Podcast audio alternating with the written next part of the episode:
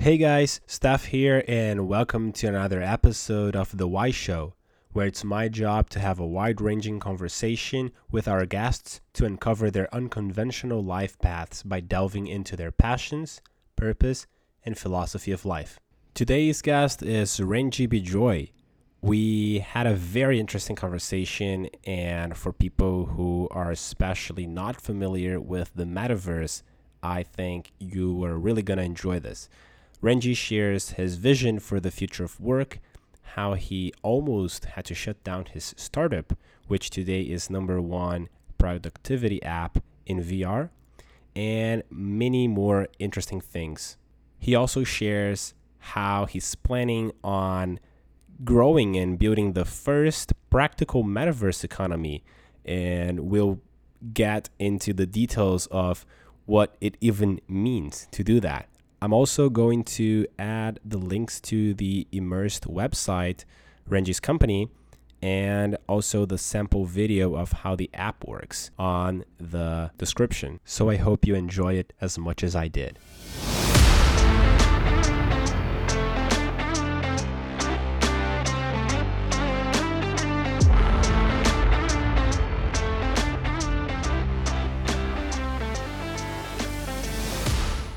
Renji, welcome to the show. Yeah, thanks for having me. Yeah, I'm so excited to uh, talk to you today. I've been a fan of Renji for a long time now. I will, before we get started, introduce him. Uh, he's a wonderful person. He's been doing some amazing work in the VR space, metaverse, all these things that are uh, getting very hyped today. Uh, so Renji Bijoy is the founder of Immersed, a Techstars startup partnered with Facebook, now Meta, and Microsoft to build VR offices, enabling remote teams to maximize their productivity. Immersed is now the number one VR productivity app on the Oculus Store, that is uh, Meta's VR glasses. And Immersed has also raised $12 million to date. That is very impressive. He's Forbes 30 under 30 and also a Techstars alum. He received a master's degree from Georgia Tech in computer science and also has a math and CS uh, double major, as well as was a pre med student at Emory University. Let's get started with talking about the work you do at Immersed, right? So, can you tell us more about how you first had the idea and what exactly immersed is for people who are yeah. listening and also if you can expand on like how you can collaboratively work in that specific space and also uh, touch on like maybe options and possibilities to create trust and connection yeah. in the metaverse yeah yeah, um, yeah so i mean before immersed i was uh, a software engineer at a few different larger companies and um, we always had some people who are, were on our team who worked from home. Um, so this is way before COVID, right? Put your put your mind in the mind of back then, where it was very uncommon to work from home. Um, but right, maybe here and there we would have some software engineers on the team who were actually fully remote, and they only engaged with us via Skype back then. Um, and so we would, uh, you know, even whenever, whenever we needed to screen share or whatever back then, it was just a horrible process. And the people who were um, in the conference room in person versus those who were skyping in uh, you could tell the people who were skyping in were disconnected, disengaged. They were mainly almost live streaming in rather than actually engaging in conversation. And so, um, when it comes to uh, the people who were actually in the conference room, they were the ones who were whiteboarding. We were the ones who had our laptops out, we are coding together, and those who were skyping in were just watching. And so, I, I wanted to figure out some sort of way to make it so that those who were uh, remote and those who were on site, we could bridge that gap and make it feel like we're all together, even though we're physically not. And so, you know, this is three and a half years before COVID hit. And back then, when I was pitching this idea of immersed, everyone thought it was insane, and they're like, "Why would you work in VR? Like it's it's a toy." And uh, but the TechStars uh, managing director, he said that he he knew that he didn't understand what I was working on, and he didn't really see what I was pitching, but he knew that I saw something that he couldn't see, and so he just trusted in me. And he was like, "All right, well, whatever you're working on, um, I trust in it, and, and I'm going to back you." And so, um, yeah, I mean, I guess sort of fast forward three and a half years, actually, was crazy is uh, Immersed was on the verge of shutting down, and you know we'd run out of money. I'd been fundraising for the six months prior to that, and uh, we were an eight per, an eight person team. And um, I remember going to the team in tears, saying that you know, we ran out of money. You guys can go look for jobs. And what was so mind blowing was the seven of the seven other people on the team. They said, you know, you just keep fundraising. We're not going anywhere. We're just going to keep coding. And it took it took oh, six oh, wow. more months for them to get their next paycheck. It took six more months to fundraise. Damn. So they worked for six months for free. And it was just mind blowing because these are people who had this next level of ownership, uh, this next level of desire to see this vision to fruition. Um, and it was really, really cool just to kind of um, even see how since then, when COVID hit, you know, Facebook reached out to us and wanted to partner, um, saying that Immersed was just you know the most used VR application, um, and they just wanted to work alongside us to figure out how to get this into more and more um, headsets. And so, uh, yeah, I mean that's you know, fast forward two years, we've raised about twelve million dollars. Uh, we're about thirty people now. Um, we're hoping to grow to maybe 100ish by the end of this year. We'll see what happens, but um, it's been really cool to kind of see how the world has sort of started shifting towards better understanding this metaverse and better understanding how um, it's it's more uh, effective for people to actually not always be in an open office floor plan, right? Because people can get distracted. Um, people can you know just just not really focus on their work, but um, you'll hear the benefits of people working from home where they can get errands done, they can um, focus on just their solo work, but then at the same time, collaboration plummets. And so we're trying to create a world where you can kind of do both at uh, the click of a button, right? You're able to just like put on a headset, beam into someone's space, and as soon as you're done collaborating, beam back into your own private distraction-free workspace. Uh, and so the way that Immersed works today is you take an Oculus Quest headset, you can pair it or connect it to your MacBook or Linux or PC um, computer, and it'll create five virtual screens. And so you can take your headset and your laptop to your couch or your porch, or uh, if you're on an airplane, and have five screens with you at all times. So it's pretty awesome to have portable wireless uh, screens. You don't have to like carry around these massive annoying things, or you don't have to be tethered to your desk at home and stare at the wall. Uh, but instead, you could have these really sort of super cool, compelling environments. And so, um, as soon as you want to collaborate, you can then uh, beam or teleport into each other's spaces. You could share one or, or you know as many screens as you want. Um, you could whiteboard together as if you were physically there together. Um, so there's a lot of really cool use cases because we have more than just software engineers who are using our product today.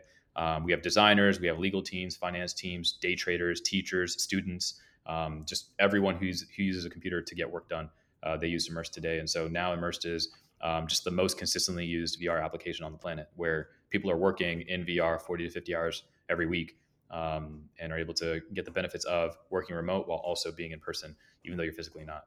So, yeah, that's that's amazing. How did you? It seems like your employees really trusted you and really sort of believed in the vision that you had right and that you have for immersed yeah. so how did you actually develop this vision of where you see the the world going and like the future yeah. of work going yeah so i mean i think it's more so having a compelling vision is important um, understanding the nuances or the uh, the even the little details of what this vision looks like longer term i think that's important because as people have questions um, if you don't know the answer to the questions even though there probably is a solvable answer to that question, the perception of you is, oh, you haven't really thought this out, and I don't know if I trust you. And so then they just prematurely throw the baby out with the bathwater, and they don't believe in the vision. And so it's like back then when thinking about what does this future look like, I mean, I'm the type of person who obsesses over every little detail of every little thing, and um, it's not like it's something that takes me years to obsess over. Um, actually, I, I'm kind of the type of person who my brain doesn't shut off until it's fully processed. And so, you know, while I'm showering, while I'm brushing my teeth, while I'm walking to the car, while I'm driving, while I get to my destination, while I sit down my like the entire time, my brain is just going, going, going, going. Um, and so, uh, I, I guess back then, being able to really understand the benefits and uh, and the cons and know kind of okay what does technical implementation look like what does marketing it to people look like? What does the type of talent necessary to execute on this vision look like? What does fundraising look like? Uh, what does the legal side look like? Like all those things are so important to obsess over. Um, building startups is not anything that anyone's entitled to. It doesn't happen automatically. Um, you need to be very intentional with every little aspect. And so um, when i think about you know gaining my team's trust and you know it's, it's, it's a lot more than just having a compelling vision but it's thinking through because anyone can pitch anything. Anyone can pitch an awesome one-liner. Um, you can you can maybe outsource that and pay, get it from someone else who knows how to be strong in communication and just copy their stuff. But if you haven't thought through right. all the different problems um, that you're going to be facing, if you don't almost pre-live uh, what needs to happen, um, and you it, it, sounds weird to say that, but if you, if you don't if you're if you're not able to kind of uh, conceptually uh, you know go through the mental exercise of um, looking forward towards what sort of obstacles you're going to face in the future and know how you're going to respond to those things and now how, know how you're going to remove roadblocks and, and mitigate risks you're just not you're just going to struggle long term and so i think because uh, my team every time they were ever had questions about anything i've already thought through these questions. I've assumed that they were going to ask the question i knew the answer. Um, it gives people a level of uh, trust in you. And, and that's another thing is not even just trust from the standpoint of oh there's an answer but also trust from the standpoint of are you a person who says that they're going to execute on what you say you're going to execute on? Um, and i think kind of building that track record with my team um, though we ran out of money it was still three and a half years i was able to kind of uh, prove to them that hey we've been able to figure out things and we want to continue to figure out things and so for them it was like yeah we were in the the trough of VR disillusionment where VCs were not funding VR companies and they were aware of that. So they almost felt like um, us not raising money was completely outside of my control. It was just a market thing. And they're like, man, if we could just last like a few more months, maybe we can still keep going. And so, you know, I think most of them were thinking maybe two or three more months until we, we close around, but ended up being six months at, at, that point. Um, yeah, fortunately for us, we were able to back pay them six months and um, keep moving forward. And so um, I, I, think the level of trust that they had in me was not only the fact that I kind of had a, had a game plan for a lot of things, which to be real, to be a strong, influential leader, you have to be a person who um, really does obsess over these details and make sure that you're a person that people can conf- uh, not not just confide in, but but uh, find to be reliable. And so there's that, but there's also the character piece too, right? So if you're if you're developing a relationship with these people, every little thing is important, and they know that like though there are times where you have friction and tension and stuff, if you're a person who's willing to kind of stick with them and work through that friction um, and not just like cut ties and be like bump you i'm out um, then if anything i feel like you, you almost like uh, you, you meld or you, you kind of melt together or, or, or, you weld together stronger if that makes sense right it's almost like uh, yeah. annealing if you know the process of like creating a super uh, strong sword right like you heat it and you cool it and you heat it and you cool it and the molecules kind of placed together almost perfectly to the point where it's almost like crystallized in a really strong way. Uh, and I feel like the people who've been here the longest at Immersed, though we've had difficult times as a company, um, I feel like this is one of the strongest teams on the planet. And so there's a reason why even Facebook um, hasn't been able to catch up in regards to our amount of user usage. Um, it's just because we have a crazy team. So, yeah. Yeah, that's awesome.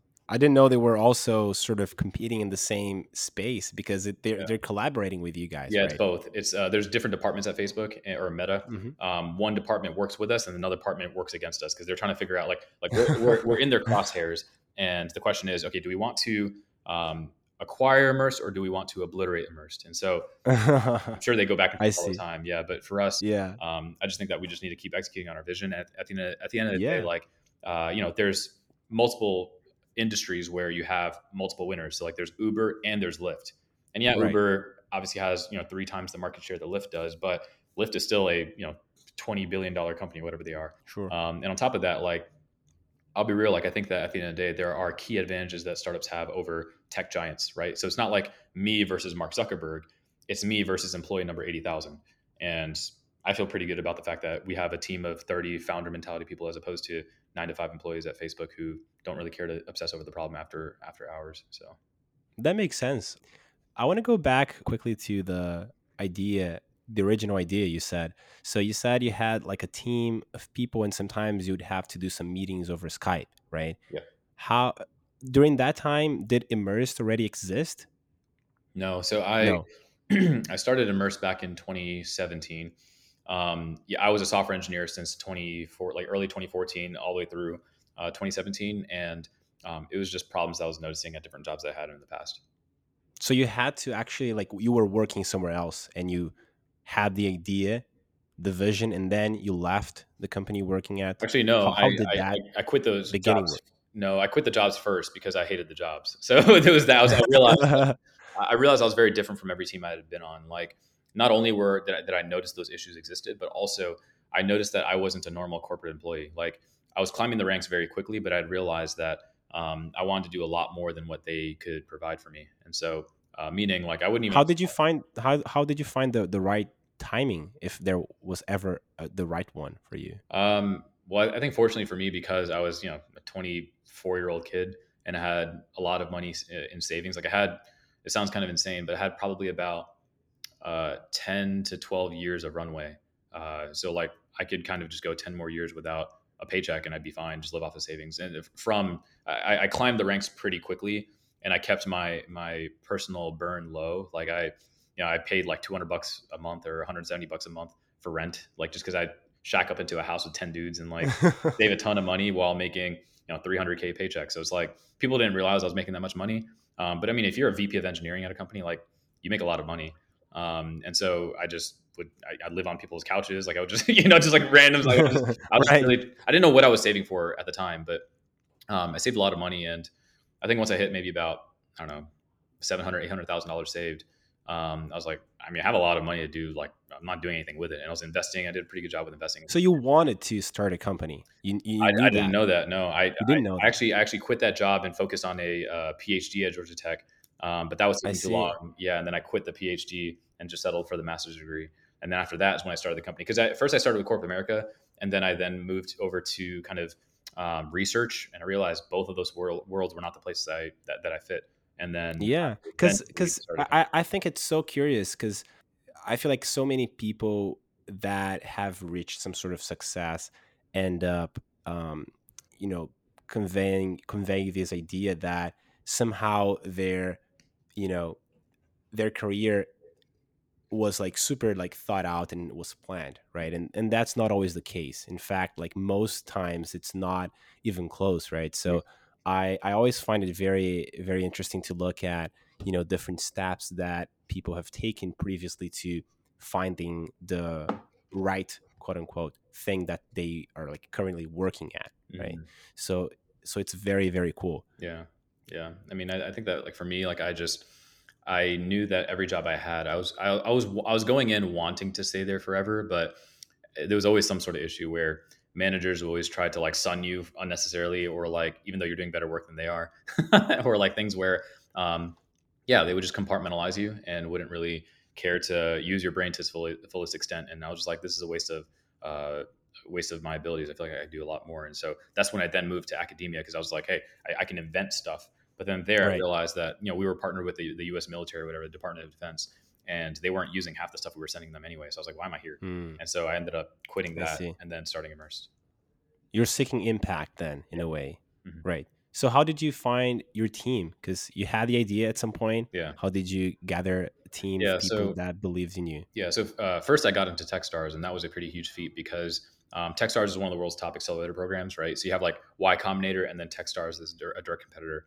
Um, TechStars has about 10,000 startups to apply to it worldwide, and only 10 get into each location. And so we were one of the 10 in 2017. And so um, I knew that that was a huge privilege to, to begin with. Like I, everyone in that program were like Harvard, MIT, Stanford, Yale, whatever, and or uh, they had already sold their first company, and so I was non Ivy League, non millionaire, uh, and so I was definitely like just having to figure out how to um, stand out. And I knew that I brought a lot of relational um, capacity or relational ability to the table, whereas a lot of these other founders were very transactional in their relationships with employees.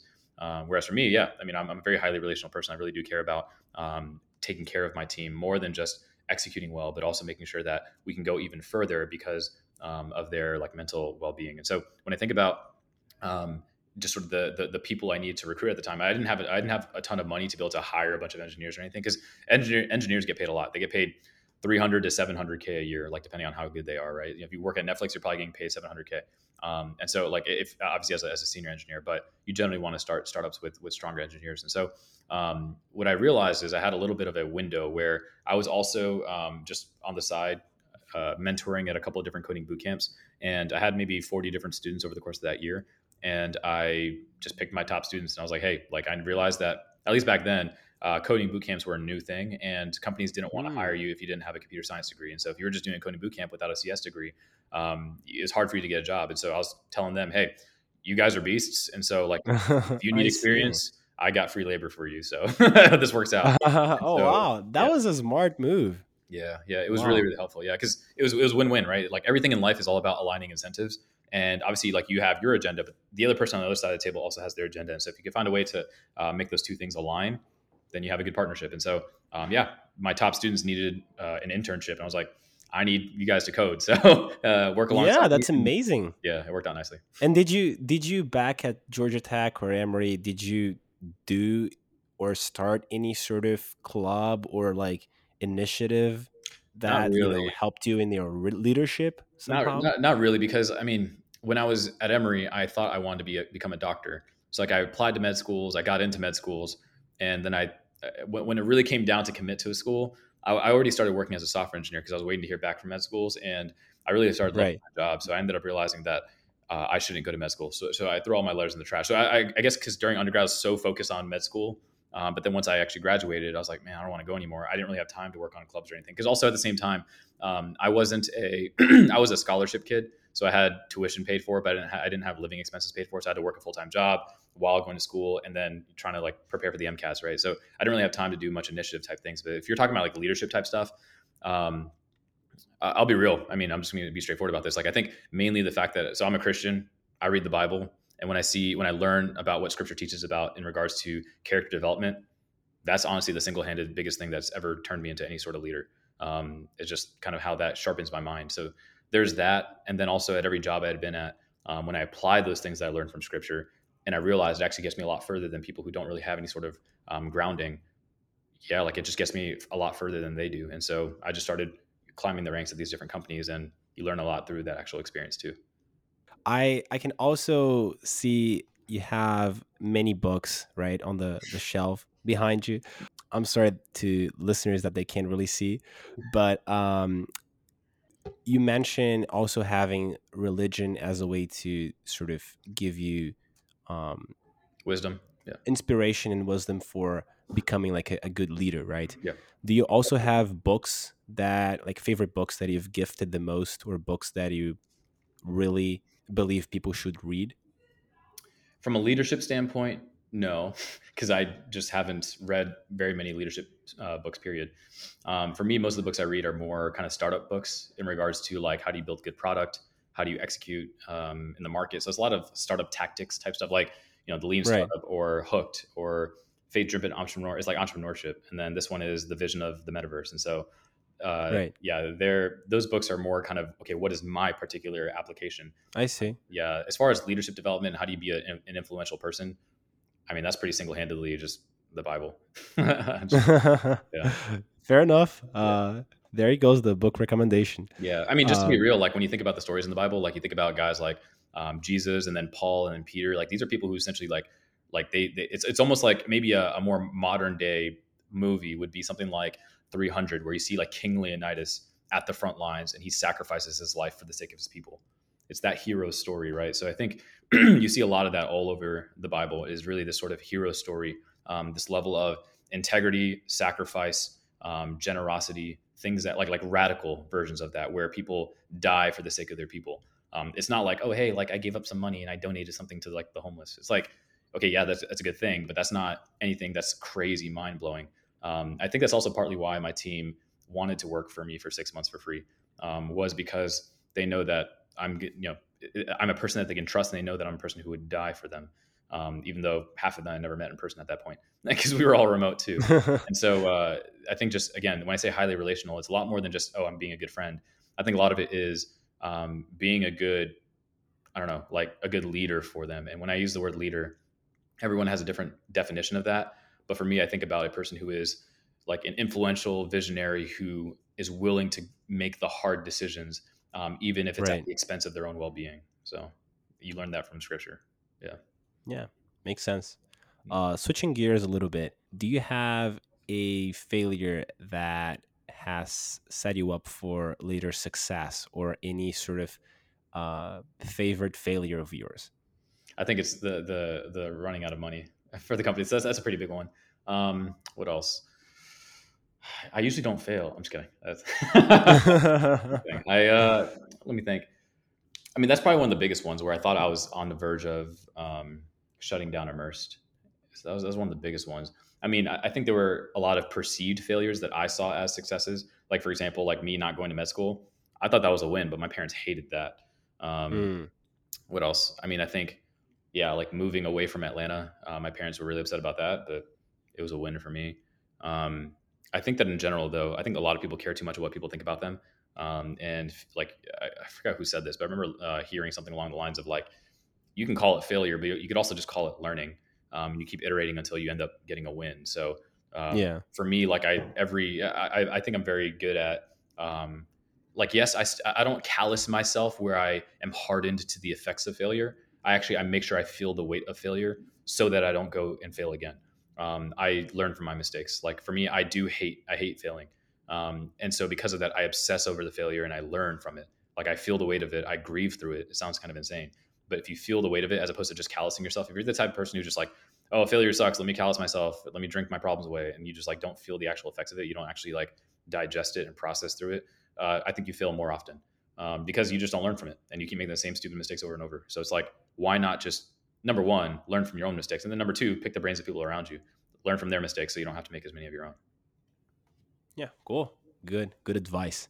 I want to talk a little bit about a very exciting news that you guys have shared uh, this week about becoming or wanting to become the world's first practical metaverse economy, right? So, for people who have no idea what I'm talking about, at least the idea uh, behind it, it's that people can finally stake their claim in a metaverse that has true utility and is here to stay for the long term, right? So, can you explain for people that are not very familiar with what the metaverse exactly is like yeah. what exactly you are talking about when you say you you are the first practical metaverse economy yeah so and just uh, to so before before you actually start i have uh, some very interesting things that i that I was uh, during my research i was just compiling yeah. and correct me if i'm wrong but you guys have launched it this sunday right this is may um, 8, yeah, May 8th. Monday morning, yeah. Mm-hmm. Right. And today is May 11th, right? So only three days mm-hmm. in between. Yeah. And this is happening in the form of uh, selling NFTs at OpenSea. Mm-hmm. And the volume traded in this uh, new project of yours, uh, it immersed, has had a total volume traded of over 228 Ethereum. And using the current price, that's about half a million dollars already of digital pieces of land sold in yeah. just three days. Yeah. This is absurd. It's it's so yeah. impressive. So, Renji, like, wh- what is going on, and and how is it that you're like kind of like playing God here, creating like an entire new Manhattan? Like, what is going on? It's funny because uh, we actually so uh, at, at the end of day one, uh, it was we hit half a million. The past couple days hasn't been much volume just because um, it, it's funny like we so on, on day one we were actually hoping to hit about a million and a half. And so oh, it shows wow. you our, oh my god. The, the thing is though like so a lot of the people who were wanting to get in there was a bunch of ethereum delays. And so um, they actually they actually only get their ethereum on like thursday and friday of this week. And so we're just kind of sitting around waiting for some of these other people to get their money in. And so um, i see. uh, so it was cool because uh, even though we on monday felt like it was a a small failure. We didn't get 100% of the money in. We only got in like 40% of the money or 30% of the money in. Um, we, yeah, we just, we still hit number one on the OpenSea utility NFTs list. And so it's funny how like our team, one of the guys on the team said, "Are you know your bar is so freaking high when you're number one on OpenSea on the planet, but you still you're still your goal. Yeah, you're still sad about oh wow, well so, for me like for people who are like outside, I, I saw like 228 Ethereum in just in like three days, that's a lot, right? Yeah, yeah. Maybe if you compare it to like the, the current projects at uh, OpenSea. Yeah, yeah. Yeah, but but it's like, eh, come yeah. on, right? It's like I still. I know, I know, I know, I know. So, so I mean, I'm, I'm excited. Because, yeah, I'm excited because hopefully by uh, you know uh, seven days through, we'll be at a million or something like that. Like that's my hope. Um, so we'll see what happens if, if everyone else can get their Ethereum in and hopefully get uh, the rest of that sold. But um, for us, yeah, we're only doing the initial 300, 360 plots of the total 10,000 of virtual Manhattan. Um, but to take a step back and answer your initial question of like, um, what the heck is this metaverse economy? Um, what we had realized was as we were building just a work in VR application um, that is now the world's most consistently used VR app, um, people are working in VR 40, 50 hours a week, right? Like Time Magazine wrote an article. You had mentioned, you know, Cal Newport, the, the, the New Yorker, they, they wrote on it. Um, it's really cool to kind of see how we sort of laid the groundwork for uh, not only building a working VR app, but a, a, a, an application that people could actually build businesses in and also employ people and uh, be able to, intra- uh, to transact goods and services in the metaverse, right? So things like opening up virtual co-working spaces in VR where you don't have to actually go to a physical location and set up Wi-Fi and pop in coffee shop and you know furniture and staff and all of that, but instead just spin up a quick virtual version of a co-working space by owning a plot of land, working with a 3D environment artist to cool create a cool co-working space and just let users start using it, right? Charge them maybe three bucks at the door. And if only 100 users check out your co working space that day, then you know you made 300 bucks in a day. And if you, you multiply that by 30 days a month, that's $9,000 you just made passively in a month. That's, that replaces your job.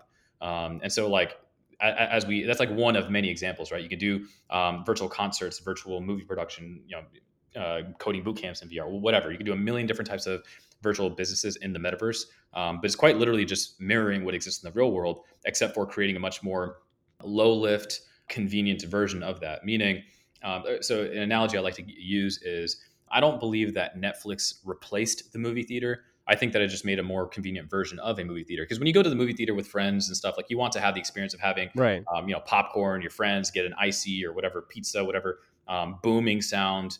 Uh, it's it's a really cool experience, but you can't do that seven nights a week. Um, but you can watch Netflix at least, you know, seven nights a week if you want.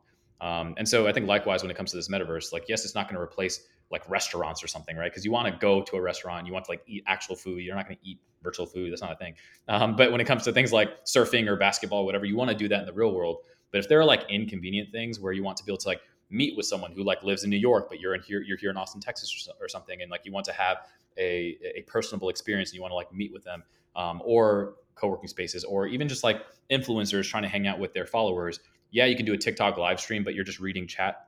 Um, you're, reading chat stuff and you're commenting on it it's not as much of a deep emotional connection. And so I've come to find out that a lot of influencers actually want to develop relationships relationships with people, but in a safe way.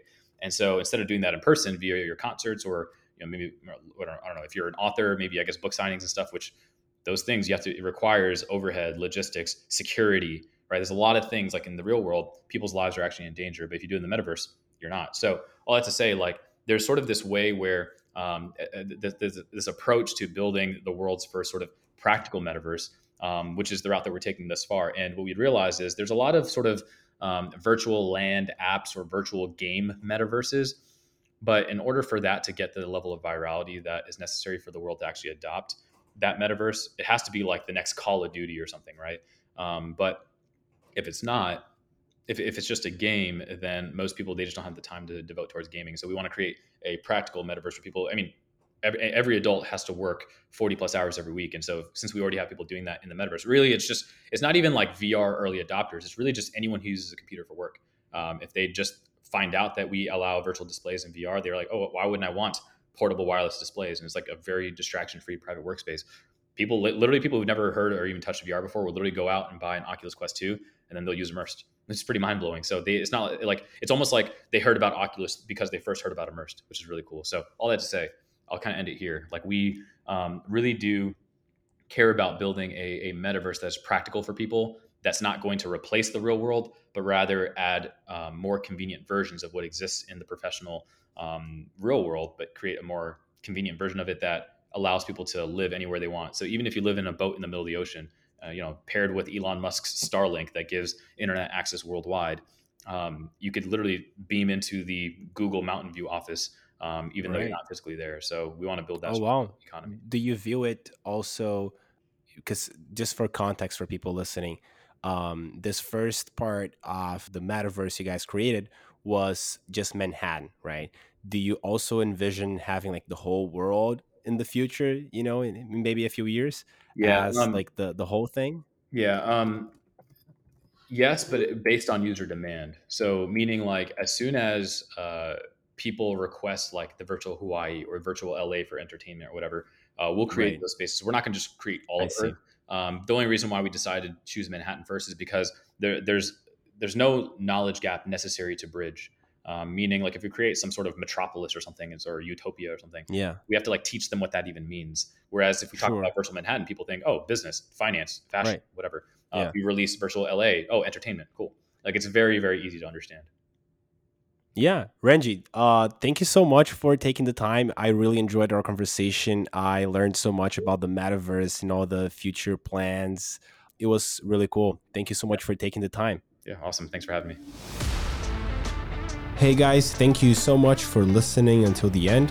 If you enjoy the show, I would really appreciate it if you could share with anyone you think would enjoy it.